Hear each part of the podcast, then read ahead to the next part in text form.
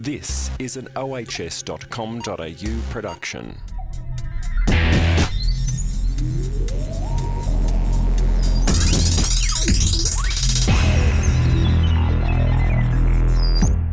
Welcome to episode 32 of the Australian Health and Safety Business Podcast. I'm Brendan Torazzi, the host of a show, and today I'm with Jeremy Kennedy, who is the special counsel for Roberts Legal. Good morning, Jeremy. Good morning, Brendan.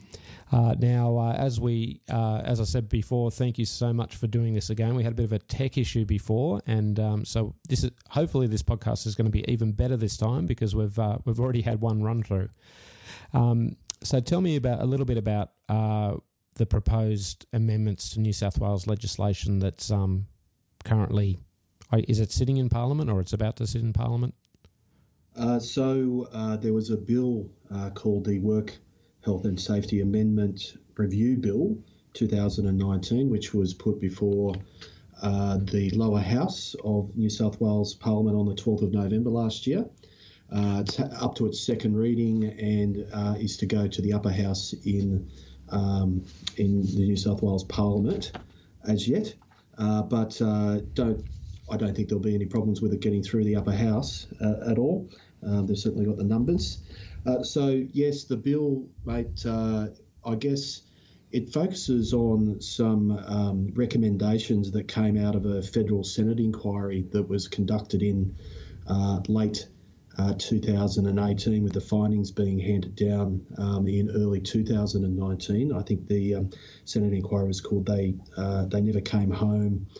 The framework surrounding the prevention, investigation, prosecution of industrial deaths. So it was a review of the um, the model legislation uh, that we currently operate under in Australia, and um, New South Wales Parliament have picked up some of those key recommendations um, in this bill um, and um, uh, probably one of the first states to to pick up those recommendations, say for the introduction of industrial manslaughter legislation, which this bill falls short of, but which some of the other states have um, have already picked up. So the, uh, this is sort of about, as I understand at the moment, there's you know if you're a PCBU or a director of a company, you can take out insurance to safeguard against, I guess, any negligence that happens. Um, that's changing now, though, isn't it? Or, or what, well, once the bill goes through.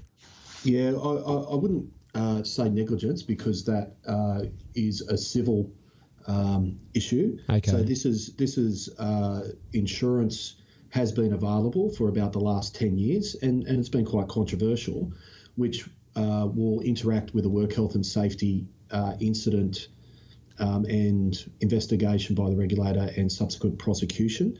Um, so there's a number of policies that are available in the marketplace. There's um, directors and officers policies, stat liability or statutory liability policies, and specialist work health and safety policies. And they uh, purport to give coverage for uh, legal costs associated with the investigation and prosecution, and also for the penalties that are ultimately uh, handed down. Uh, so those those insurance policies have been operating, as I say, for about the last 10 years. And a significant component uh, to this new bill is to ban insurance and indemnities uh, for penalties under the Work Health and Safety Act. So to make insurance for those penalties and costs associated with the prosecution illegal. Okay, so you can still get insured for the actual defending uh, your position, uh, but if this goes through, that will mean that you, you can't um, insure against the penalties, which are really hefty, aren't they? Well, they are, and that's one of the uh, other significant uh, factors of this um, this bill. Uh, it actually increases the the penalties for the the maximum penalty for a Category One offence. Um, so the penalties go up to for a corporation as the maximum penalty available under the Act three million four hundred and sixty three thousand um, and for an individual, uh, increasing the uh, jail time um, to five years and penalties of up to 346,500 for an individual. Mm. Uh, so, so significant penalties for Category One uh, offences, and they might seem like odd numbers, but w- what they've done is they've actually um, uh, picked up all the increases since 2011 when the bill first came in to CPI, So it reflects CPI increases over the last nine years. That's why we have that figure. But the bill also um, puts in provisions that mean that every 12 months the penalties will now go up automatically in line with uh, CPI increases.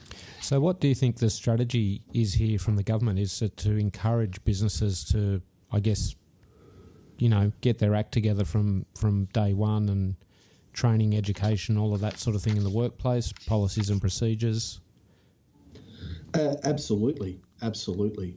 I mean, um, to date, we've had a fairly they've had a fairly big stick in terms of you know prosecutions and penalties, but the stick's even bigger now, and you can't you can't insure against being whacked with the big stick. Mm. Um, so, uh, and I guess the argument has been, um, and it's been quite controversial about whether or not you can take out insurance because remember these are criminal um, offences. So the argument is it's against public policy to be able to insure for a criminal offence. You can't take out insurance that would cover you for penalties uh, from a criminal assault or theft. Yeah, exactly. So why like, should you? Be, yeah, why you, should you be able to for uh, for uh, criminal offences under the Work Health and Safety Act? Yeah. So, in other words, they're saying if you if you're prosecuted, then you know you can't take insurance out to stop you going from jail if you've done the wrong thing. So, it Well, makes it right. makes complete sense, really. Yeah, and I mean the other key argument ag- against the availability of insurance is um, in sentencing, and it's um, you know a, a criminal uh, law function to give deterrence to the conduct. Now, the argument is there's no deterrence for uh, um, potential uh, people being prosecuted if they can insure for the fine. Where's the deterrence factor? There is none. So that's the argument. You know, pub, against public policy, and there's no deterrence um, in sentencing if uh, people can take out insurance. Companies can, and officers of companies can take out insurance for individual liability. So, So that's when, a fairly fairly significant um, change to the landscape. so when a matter comes before a court, are they actually aware if there's an insurance policy in place at the moment? Would that be have to be disclosed, or do they just assume that one is in place? No, they don't assume that at all. Um, it's a matter for the evidence to come out. Um, and there's been a couple. There's been a number of cases where there's been some um, some discussion about insurance. Um, there's a significant one that uh, was down in South Australia uh, quite a few years ago now, um, where the judge became aware that uh, the director and the company had insurance to cover the penalty. Um, and even though it was an early guilty plea, which would automatically get you a, uh, a deduction on the maximum penalty, the judge determined that because there was policies of insurance that would pay the penalties, he went straight to the maximum penalty and issued the maximum penalty. Whereas normally in sentencing they would reduce that uh, because you have pleaded guilty. Um, so uh, is is insurance known to the judge? That depends upon what's put before um, him or her by the prosecutor.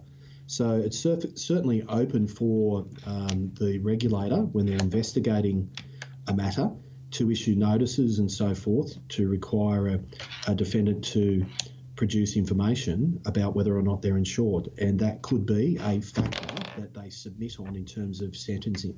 Yeah. Um, but it's it's not become a big issue about the legality of the policy because um, there haven't been any cases where the insurers have denied indemnity, and there's been an argument about whether the policy is legal or illegal. It's not up to the judge hearing these matters to give a pronouncement on on that particular issue. Um, it's just a factor that they could take into account in sentencing. Yeah, I wonder what the uh, insurance industry um, view on this is. Like, is is it like a big sector of the market that companies are taking up this um, insurance against you know penalties? Um, a lot of the policies are part of general business uh, policy packages, and they sign up to extensions in the policy to give coverage for work health and safety. Got ya. But that, but that, um, that uh, extension is is worth a fair bit in terms of premium, um, additional premium, um, and.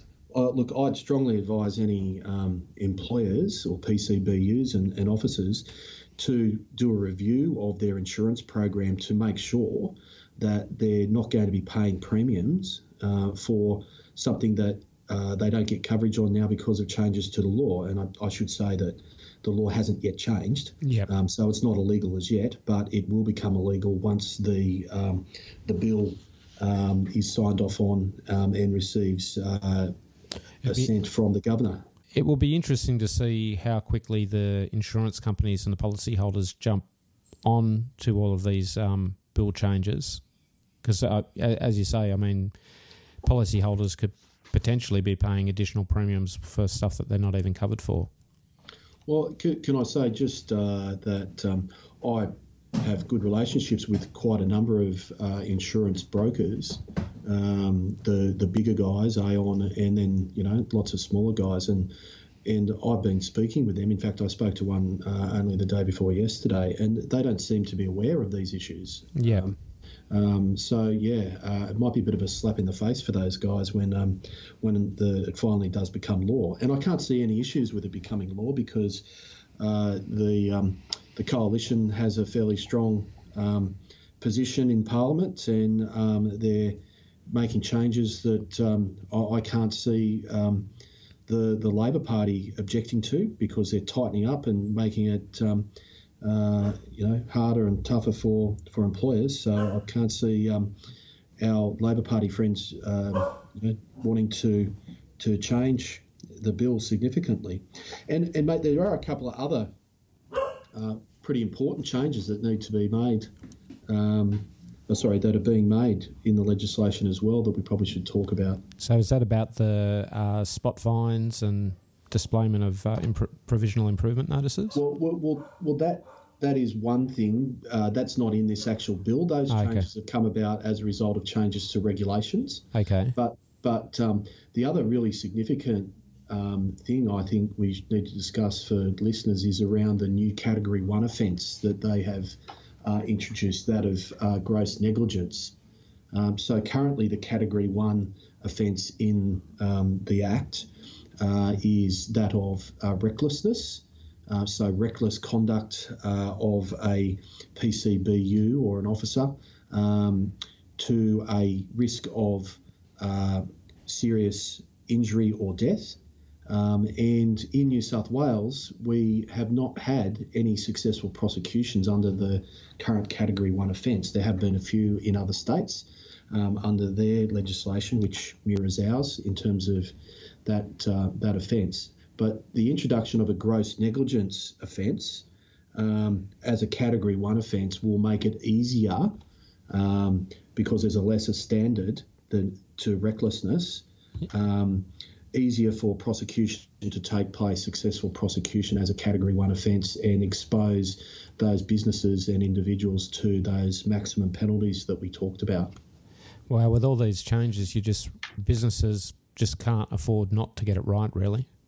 They can't afford not to be compliant, mate, because um, you can, you know, have a very significant penalty against the business, and you know, shut your business down, basically. If you close the business down and, and personal liabilities, it's um, it, it, it's scary for business, and it means that they've got to become compliant. They have to ensure that there's proper training um, to their staff uh, and that they're getting the right information, but also importantly that the uh, senior managers and officers who are making the decisions around safety um, and have that additional obligation to exercise due diligence to ensure that um, their businesses comply with the legislation, that they're getting proper training and have proper um, uh, implementation of systems around ensuring that they're exercising their, their responsibilities. What, what it's would, a game changer, mate. It's a real game changer. A- absolutely. And, and, like, what would happen though if you, like, say you're a business and you got you put hand on heart and go, I'm making every best effort and endeavour to,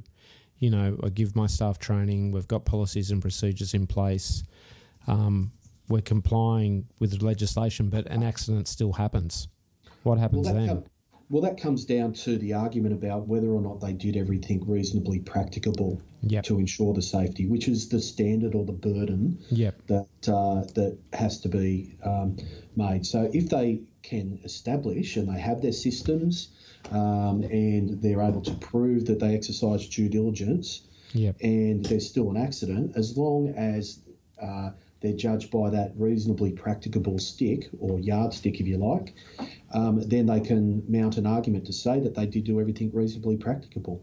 Yeah. But to be able to do that, they've got to be able to show that their staff's properly trained, that they've got proper uh, processes and procedures uh, for hazardous tasks, um, that they conduct risk assessments um, in relation to various tasks, that and that that is uh, being provided, that information is being provided. They're giving training, supervision um, to to their employees, or to the to not just employees, workers, which is the duty holder. Do, do you think it's harder for like smaller businesses or bigger businesses? Like, I guess for bigger businesses, there's more people, um, there's more things happening, and um, you know that's a lot to manage. But then for smaller businesses, perhaps they don't have the resources and capability in place to to put all those systems in place. What, what have you seen out in the marketplace, or is it a mixture of different size companies having different issues? Well, uh, so the, the, reasonableness test, one of the factors that courts need to consider about whether you did everything reasonably practicable, does come down to um, an analysis of cost, availability of resources, size of business, etc. So a, a multinational uh, top 100 ASX listed company that operates in the mining sector will be judged um, a lot harsher and a lot stricter in terms of what they should put in place than uh, a mum and dad um, plumbing or building um, trade business, for instance. Yeah, that makes um, that makes sense. And so that's all covered in the legislation. It sounds like. Well, it, it's not covered specifically, but it, when you look at what is reasonably practicable and the matters that the court takes into account in considering that, it is one of the factors they do take into account is size of business, availability of resources, and cost, etc. So they're not going to. Be, a small business isn't going to be judged to the same standard of implementing or acquiring. Um, safety um, devices and equipment as, say, you know, a large company that um, that that uh, makes a lot of money and has a lot of employees is, is going to be. So, I mean that that's not a fail safe though. That argument. I mean, they're still smaller employers, smaller uh, medium enterprises must still be compliant with the legislation and do um, what would be reasonable for a business of their size. So, still ensuring that their, their staff are properly trained and that they're undertaking the task safely and have systems to ensure that. They still need to have safe work procedures for specific hazardous tasks and ensure that um, they're complying. I mean, a classic example would be a small, let's say, a small building, domestic building or construction company. Um, just because they're small and they might only employ one or two blokes and a couple of apprentices doesn't mean that they don't have to comply with uh, standards uh, in terms of working from heights and making sure that there's fall protection and that their staff are trained in that um, that system and the system to identify hazards like power lines and things that they might be working around. They're all basic things that they still have to comply with. Just because they're small doesn't mean that they don't have to do anything. And so you were saying earlier in the call that some other excuse me one sec. Um, uh, some other states had done industrial manslaughter legislation. Victoria and has WA gone through as well? Uh, so um, Queensland and ACT have already implemented uh, industrial manslaughter. Um, and Victoria recently passed uh, some legislation for industrial manslaughter with big fines uh, and, and imprisonment for individuals. So I think Victoria, uh, the bill was $16.5 million as a maximum penalty for a company and 20 years jail for an individual. Um, and WA, they had a bill that was put before Parliament um, in uh, mid November, again implementing industrial manslaughter, um, $10 million fine for companies and 20 years uh, jail uh, for individuals. And so, does that still that reasonably practical, um, practicable uh, clause still apply in those states? So again, you you know you've got to be able to demonstrate that you've done all the right things training, you know, processes, procedures, all that sort of thing. Is that what the same? Correct. Yeah. Yeah. yeah. Wow. Okay. Well, it sounds like really big changes for uh, businesses out there. It's um, how would you say? How would you say that they start? Like, if you're a company that has nothing in place, and obviously it depends on. There's key industries that are more at risk than others. Um, Certainly, I'm, i think the most basic thing that a, um, a, a small to medium business who, um, you know, is looking to, to make sure that they're compliant, they need to do a bit of a, uh, a, a, review of what they have um, available. I mean, bare minimums, they need to have uh, work health and safety policy and and procedures dealing with the um, the key risks that they have in their business. yeah.